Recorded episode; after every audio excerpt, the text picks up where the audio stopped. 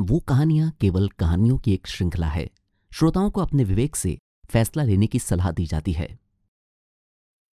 आप सुन रहे हैं पॉडकास्ट वो कहानियां, और प्रस्तुत है सीजन वन की तीसरी कहानी शर्त, भाग एक। लेखन और आवाज दीपक मेड़तवाल। हमारी जिंदगी के कुछ ऐसे पन्ने होते हैं जो बिना पढ़े रह जाते हैं और हमारी याददाश्त से गायब हो जाते हैं, लेकिन कई बार ऐसे बिना पढ़े पन्ने चीख चीख कर अपनी कहानी सुनाया करते हैं। इस कहानी के तीन मुख्य किरदार हैं, कबीर, शैलेश और जय। तीनों की उम्र कोई पच्चीस साल के आसपास है। तीनों कॉरपोरेट, आईटी वगैरह कंपनियों में काम करते हैं। कबीर एक थोड़ा चुप रहने वाला इंसान है, जबकि शैलेश और जय दोनों मस्त मौला टाइप के इंसान हैं। शैलेश और जय दोनों को एडवेंचर पसंद है। जय अक्सर अपने पास एक हैंडी कैम रखता है जिसमें वो आसपास की चीजों का वीडियो बनाया करता है। कहानी के मुख्य पात्र कबीर का मानना है कि दुनिया में कई तरह की ताकतें हैं जो दिखाई ना देते हुए भी अपना असर डालती हैं, लेकिन उसके दोस्त यानी शैलेश और जय एक दिन उसे चैलेंज कर देते हैं और फिर शुरू होता है शर्त का खेल, या कहें शर्त का खौफनाक खेल, क्योंकि ये खेल उतना सीधा नहीं था जितना दिखाई दे रहा था। कहानी शुरू होती है। ये एक उजाड़ सी जगह पर बना एक खंडहर नुमा किला है। किले का एक बड़ा सा दरवाजा है जो बरसों से बंद पड़ा है, लेकिन हर किले की तरह इस बड़े दरवाजे में ही एक छोटा दरवाजा भी है। वैसे तो लोग इस किले में आते नहीं थे, लेकिन फिर भी कोई आना चाहे तो वह इस छोटे दरवाजे से अंदर आ सकता है। शैलेश किले के छोटे दरवाजे से अंदर जाता है। उसके पीछे पीछे जय भी हैंडीकैम से वीडियो शूट करते हुए अंदर जाता है। वहां से कुछ दूरी पर बाहर खड़ा कबीर उन दोनों को अंदर जाते हुए देख रहा है। उन दोनों के अंदर जाने के कुछ सेकंड बाद ही शैलेश के जोर से चिल्लाने की आवाज आती है, कबीर! कबीर डर जाता है और भागकर किले के दरवाजे के पास जाता है, लेकिन दरवाजे के पास जाकर ठिठक सा जाता है और अंदर झांकने लग जाता है। चंद सेकंडों में ही उसके सामने अब तक की सारी बातें एक फिल्म की तरह गुजर जाती हैं। शैलेश, जय और कबीर तीनों कॉलेज टाइम से अच्छे दोस्त हैं। इनमें से कबीर अक्सर दूसरी दुनिया, भूत प्रेतों वगैरह की बातें किया करता है, लेकिन बाकी दोनों साथी उसकी इस बात से चिढ़ते हैं और उसका मजाक बनाया करते हैं। एक दिन बातों ही बातों में बात कुछ ज्यादा बढ़ गई थी। कबीर ने कहा, तुम इसलिए नहीं मानते हो क्योंकि तुम मानना नहीं चाहते हो। शैलेश ने कहा, तू तो मानता है ना, तो तूने उखाड़ क्या लिया अब तक? कभी भूत मिला तुझे? अरे भूत ना सही तो भूतनी सही, कुछ तो मिला होगा तुझे। कबीर कोई जवाब नहीं देता। जय भी उसे खींचना शुरू कर देता है। देख, जब मैं छोटा था ना तब मैं भी शक्तिमान को मानता था, अब बड़ा हो गया तो आयरन मैन को मानने लग गया। लेकिन मेरे मानने से क्या शक्तिमान या आयरन मैन सामने आ जाएंगे क्या? These are only fictitious characters, दिल बहलाने के लिए, टाइम पास के लिए, ठीक है, लेकिन यार रियल में थोड़ी ना होते हैं। कबीर चुप हो जाता है। शैलेश कहता है, जब से हम कॉलेज में मिले हैं ना तब से लेकर आज तक तू हमेशा वही बातें सुनाता रहता है, यहां मत जाना ऐसा हो जाएगा, ये मत खाना वैसा हो जाएगा। अरे यार आज तक तो कुछ हुआ ही नहीं। आखिरकार कबीर बोलता है, मेरे कहने का मतलब ये है कि, शैलेश कहता है, तेरा जो भी मतलब हो वो तेरे पास रख या फिर प्रूव करके दिखा। जय ने भी कहा, हाँ तू जो भूत प्रेत या दूसरी दुनिया की बात करता है ना, इसे प्रूव करके दिखा, वरना आज के बाद ऐसी बात मत करना। कबीर चुप हो जाता है और उस दिन के बाद कबीर ने वाकई में इस तरह की बातें करना बंद कर दिया था। शैलेश और जय कबीर के अच्छे दोस्त थे। उन्हें भी समझ आ गया था कि कबीर को बुरा लग गया है, लेकिन वो खुश थे कि कबीर की घिसी पिटी कहानियां बंद हो गई थीं। लेकिन कल कुछ हुआ था जिसके बाद कबीर ने दोनों दोस्तों को मिलने के लिए बुलाया। शैलेश ने भिड़ते ही पूछा, क्या बात हो गई जो इस तरह फोन करके बुलाया है? जय ने भी पूछा, एनीथिंग सीरियस? कबीर ने बड़ी गंभीरता के साथ उन दोनों से कहा, मैं तुम लोगों को एक ऐसी जगह ले जा सकता हूं जो शापित है। कबीर की बात सुनकर दोनों सन्न रह जाते हैं, एक दूसरे की तरफ देखते हैं, फिर जोर का ठहाका लगाकर हंसने लग जाते हैं। शैलेश कहता है, यार तू फिर से शुरू हो गया, कितनी बार कहा ये शापित वापित कुछ नहीं होता। जय शैलेश से कहता है, नहीं शैलेश, इस बार मैं देखना चाहता हूँ उस शापित जगह को, एक काम करते हैं, शर्त लगाते हैं। शैलेश भी कहता है, हाँ डन, अगर हम जीतते हैं तो तू हम दोनों को दस हजार रुपये देगा, और अगर तू जीतता है तो हम दोनों तुझे दस दस हजार रुपये देंगे, क्यों जय, ठीक है ना। जय भी हामी भर देता है। दोनों कबीर की तरफ देखते हैं, कबीर चुपचाप खड़ा था।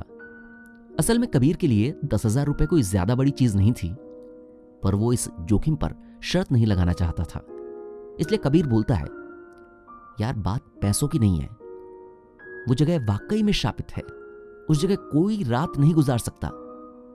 शैलेश कहता है, तो इसी बात की शर्त है कि हम लोग उस जगह एक पूरी रात गुजार कराएंगे। कबीर कहता है, क्या कह रहे हो यार, ऐसे नहीं होता है, मैं केवल इसलिए तुम्हें कह रहा था कि वहां के बारे में काफी सारी स्टोरीज हैं। जय उसे टोकता है, लेकिन हम तो उन स्टोरीज की हकीकत जानना चाहते हैं ना। अब तो पक्का है, हम शर्त लगा रहे हैं, और मैं ये भी बता दूं कि इसके बाद तेरी ये भूत प्रेत वाली बकवास भी हमेशा के लिए खत्म हो जाएगी। कबीर बोलता है, यार। शैलेश उसे टोकता है, नहीं, शर्त मतलब शर्त, अब no if no but only शर्त।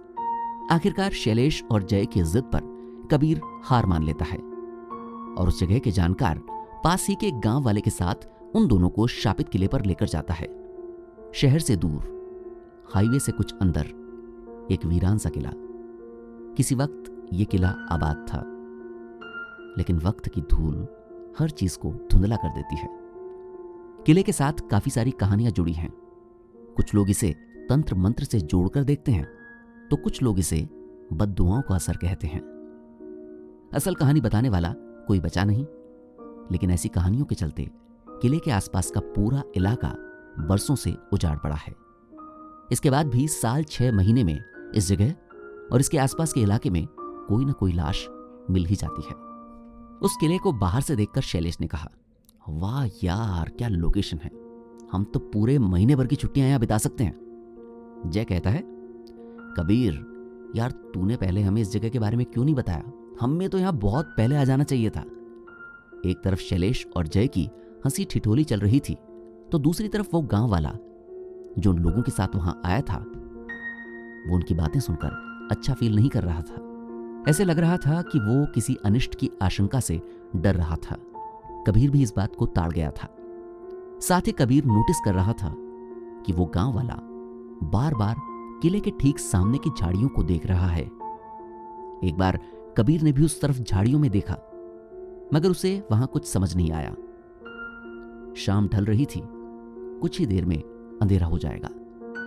ऐसे में वो गांव वाला उन लोगों से कहता है, दिन ढल रहा है, अंधेरा होने से पहले यहां से चलना चाहिए, यहां ज्यादा देर रुकना ठीक नहीं है। उसकी बात सुनकर जय और शैलेश ने जोर से हंसना शुरू कर दिया। इस पर कबीर ने उन्हें डांटते हुए कहा, तुम लोगों को ऐसे मजाक नहीं बनाना चाहिए।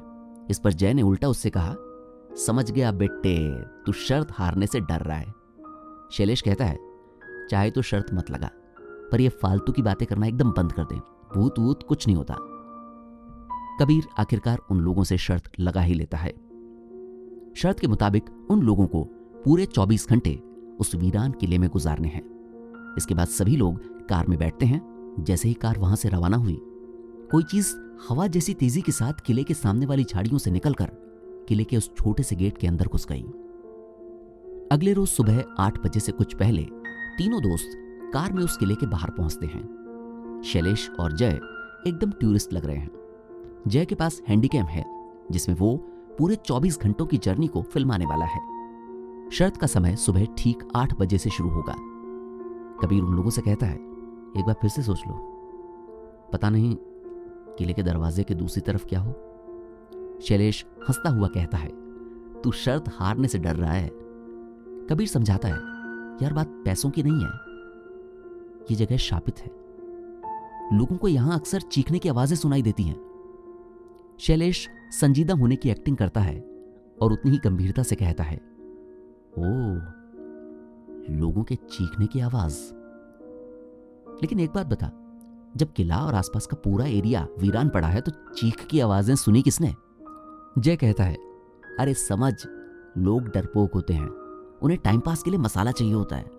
हम लोग जा रहे हैं, तू तो बस पैसे तैयार रखना। वो लोग कबीर का मजाक बना रहे थे, फिर भी कबीर उनसे कहता है, तुम लोगों ने पावर बैंक रख लिया ना, और अगर किसी तरह की दिक्कत हो ना मुझे कॉल करना। शैलेश बोलता है, हाँ यार, एक दिक्कत तो है, मुझे मूत्र विसर्जन करना है। हंसते हुए शैलेश वहीं किले की दीवार पर ही पेशाब करने लगता है। कबीर को यह ठीक नहीं लगता। तभी उसे महसूस होता है कि किले के सामने की झाड़ियों में कोई हलचल हो रही है, लेकिन वो वहां ज्यादा ध्यान नहीं देता। आठ बजने में बस एक मिनट ही बचा है। शैलेश और जय दोनों किले के छोटे दरवाजे से अंदर जाते हैं।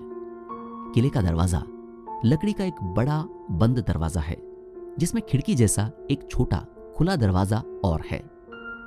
आमतौर पर सभी किलों के बाहर ऐसा ही दरवाजा होता है। पहले शैलेश छोटे दरवाजे से अंदर जाता है, जय उसके पीछे वीडियो बनाते हुए मस्करी करते हुए अंदर घुसता है। अंदर जाने के कुछ सेकंड बाद ही शैलेश की चिल्लाने की आवाज आती है। वो जोर से चिल्लाता है, कबीर! कबीर डर जाता है और भागकर किले के दरवाजे के पास जाता है, लेकिन दरवाजे के पास जाकर वो ठिठक सा जाता है और बाहर से ही अंदर की तरफ झांकने लगता है। तभी शैलेश दरवाजे के पीछे से चीखता हुआ उसकी तरफ आता है। कबीर उसे बचाने के लिए अंदर जाने ही वाला है, लेकिन तभी शैलेश हंसने लग जाता है। दूसरी तरफ से वीडियो बना रहा जय भी हंसते हुए सामने आता है। कबीर को यह मजाक ठीक नहीं लगता। वो कहता है, यार हर मौके पर मजाक अच्छा नहीं होता।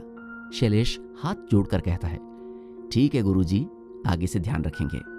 ये कहकर वो दोनों वहां से अंदर चले जाते हैं।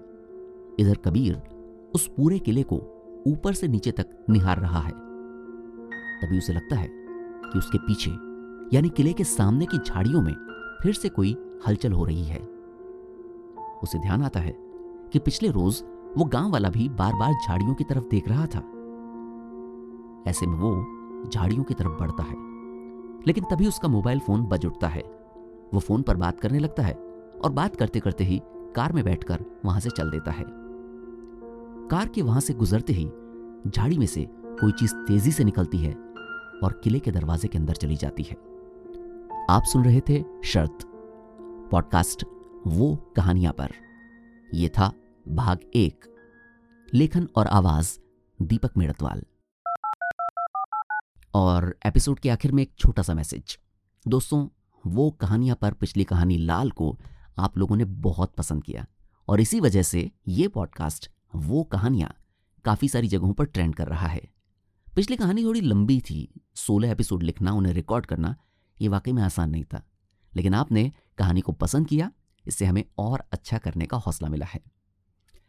एक बात और जो मैं आपसे यहाँ शेयर करना चाहता हूँ वो ये कि मैं अक्सर देर रात को वो कहानियाँ के एपिसोड्स रिकॉर्ड करता हूँ। उसके अपने कारण हैं, एक तो दिन में थोड़ा टाइम नहीं मिलता और दूसरा रात को उस वक्त डिस्टर्बेंस कम होता है। लेकिन लाल का आखिरी एपिसोड रिकॉर्ड करते वक्त मुझे कुछ अजीब सा महसूस हुआ। मैं पहले कह दूं कि मैं मान रहा हूं कि यह महज मेरा भ्रम था, लेकिन आप लोग चूंकि कहानी के साथ जुड़े रहे हैं, इसलिए मैं चाहता हूं कि आप लोगों के साथ मेरा वो अनुभव शेयर करूं। उस रोज़ रात को रिकॉर्ड करते वक्त कोई साढ़े बारह बजे से ज़्यादा का वक्त हो रहा था। तभी रिकॉर्ड करते वक्त मुझे लगा कि मेरे हेडफोन्स में कोई अजीब सी सरसराहट सुनाई दे रही है। पहले तो मैंने ध्यान नहीं दिया, लेकिन तभी मुझे महसूस हुआ कि मेरे बगल में कोई काले रंग की चीज़ हिल रही है। मैं सही बताऊं, मैं बता नहीं सकता हूं कि उस वक्त मेरे ऊपर क्या बीती थी। असल में ब्लैक कलर की एक भारी भरकम जैकेट वहां रखी थी जो धीरे धीरे फिसल कर नीचे गिर रही थी। मैं वाकई में शब्दों में बयान नहीं कर सकता कि उस वक्त मेरा फर्स्ट रिएक्शन क्या था। और दूसरी बात, इस बात का तो एक्सप्लेनेशन मेरे पास नहीं है। पूरा एपिसोड रिकॉर्ड करने के बाद जब मैं उसे एडिट करने लगा तो बीच में एक जगह मैं करीब आधे मिनट के लिए रुक गया था, लेकिन उस वक्त रिकॉर्डिंग ऑन थी। और जब मैं उसे एडिट कर रहा था तो मुझे उस जगह एक अजीब सा साउंड सुनाई दिया। ऐसा लग रहा था कि वो किसी के धीरे धीरे बोलने की आवाज़ थी। मैंने ऑडियो का लेवल बढ़ाया, मतलब ऑडियो का एम्पलीफाई किया। तो यकीन मानिए, जो साउंड वहाँ सुनाई दिया, उस साउंड को सुनकर मैं इतना डर गया कि मैंने उस साउंड को पूरा सुनने की हिम्मत नहीं की। ऐसा लग रहा था कि कोई कुछ बोल रहा हो, क्या बोल रहा था ये समझ नहीं आ रहा था, बस किसी के बोलने की आवाज़ थी। मुझे वाकई में समझ नहीं आया और मैंने ऑडियो के उस पार्ट को उसी वक्त डिलीट कर दिया। आपको बता दूं कि मैं जिस जगह साउंड रिकॉर्ड कर रहा था वहाँ आसपास मेरे अलावा कोई नहीं था। खैर, ये अपना मेरा अपना एक्सपीरियंस था, हो सकता है मेरा भ्रम था, क्योंकि रात भी तो अपने आप में एक भ्रम ही तो है। फिलहाल के लिए मुझे दीजिए इजाज़त और सुनते रहिए वो कहानियाँ।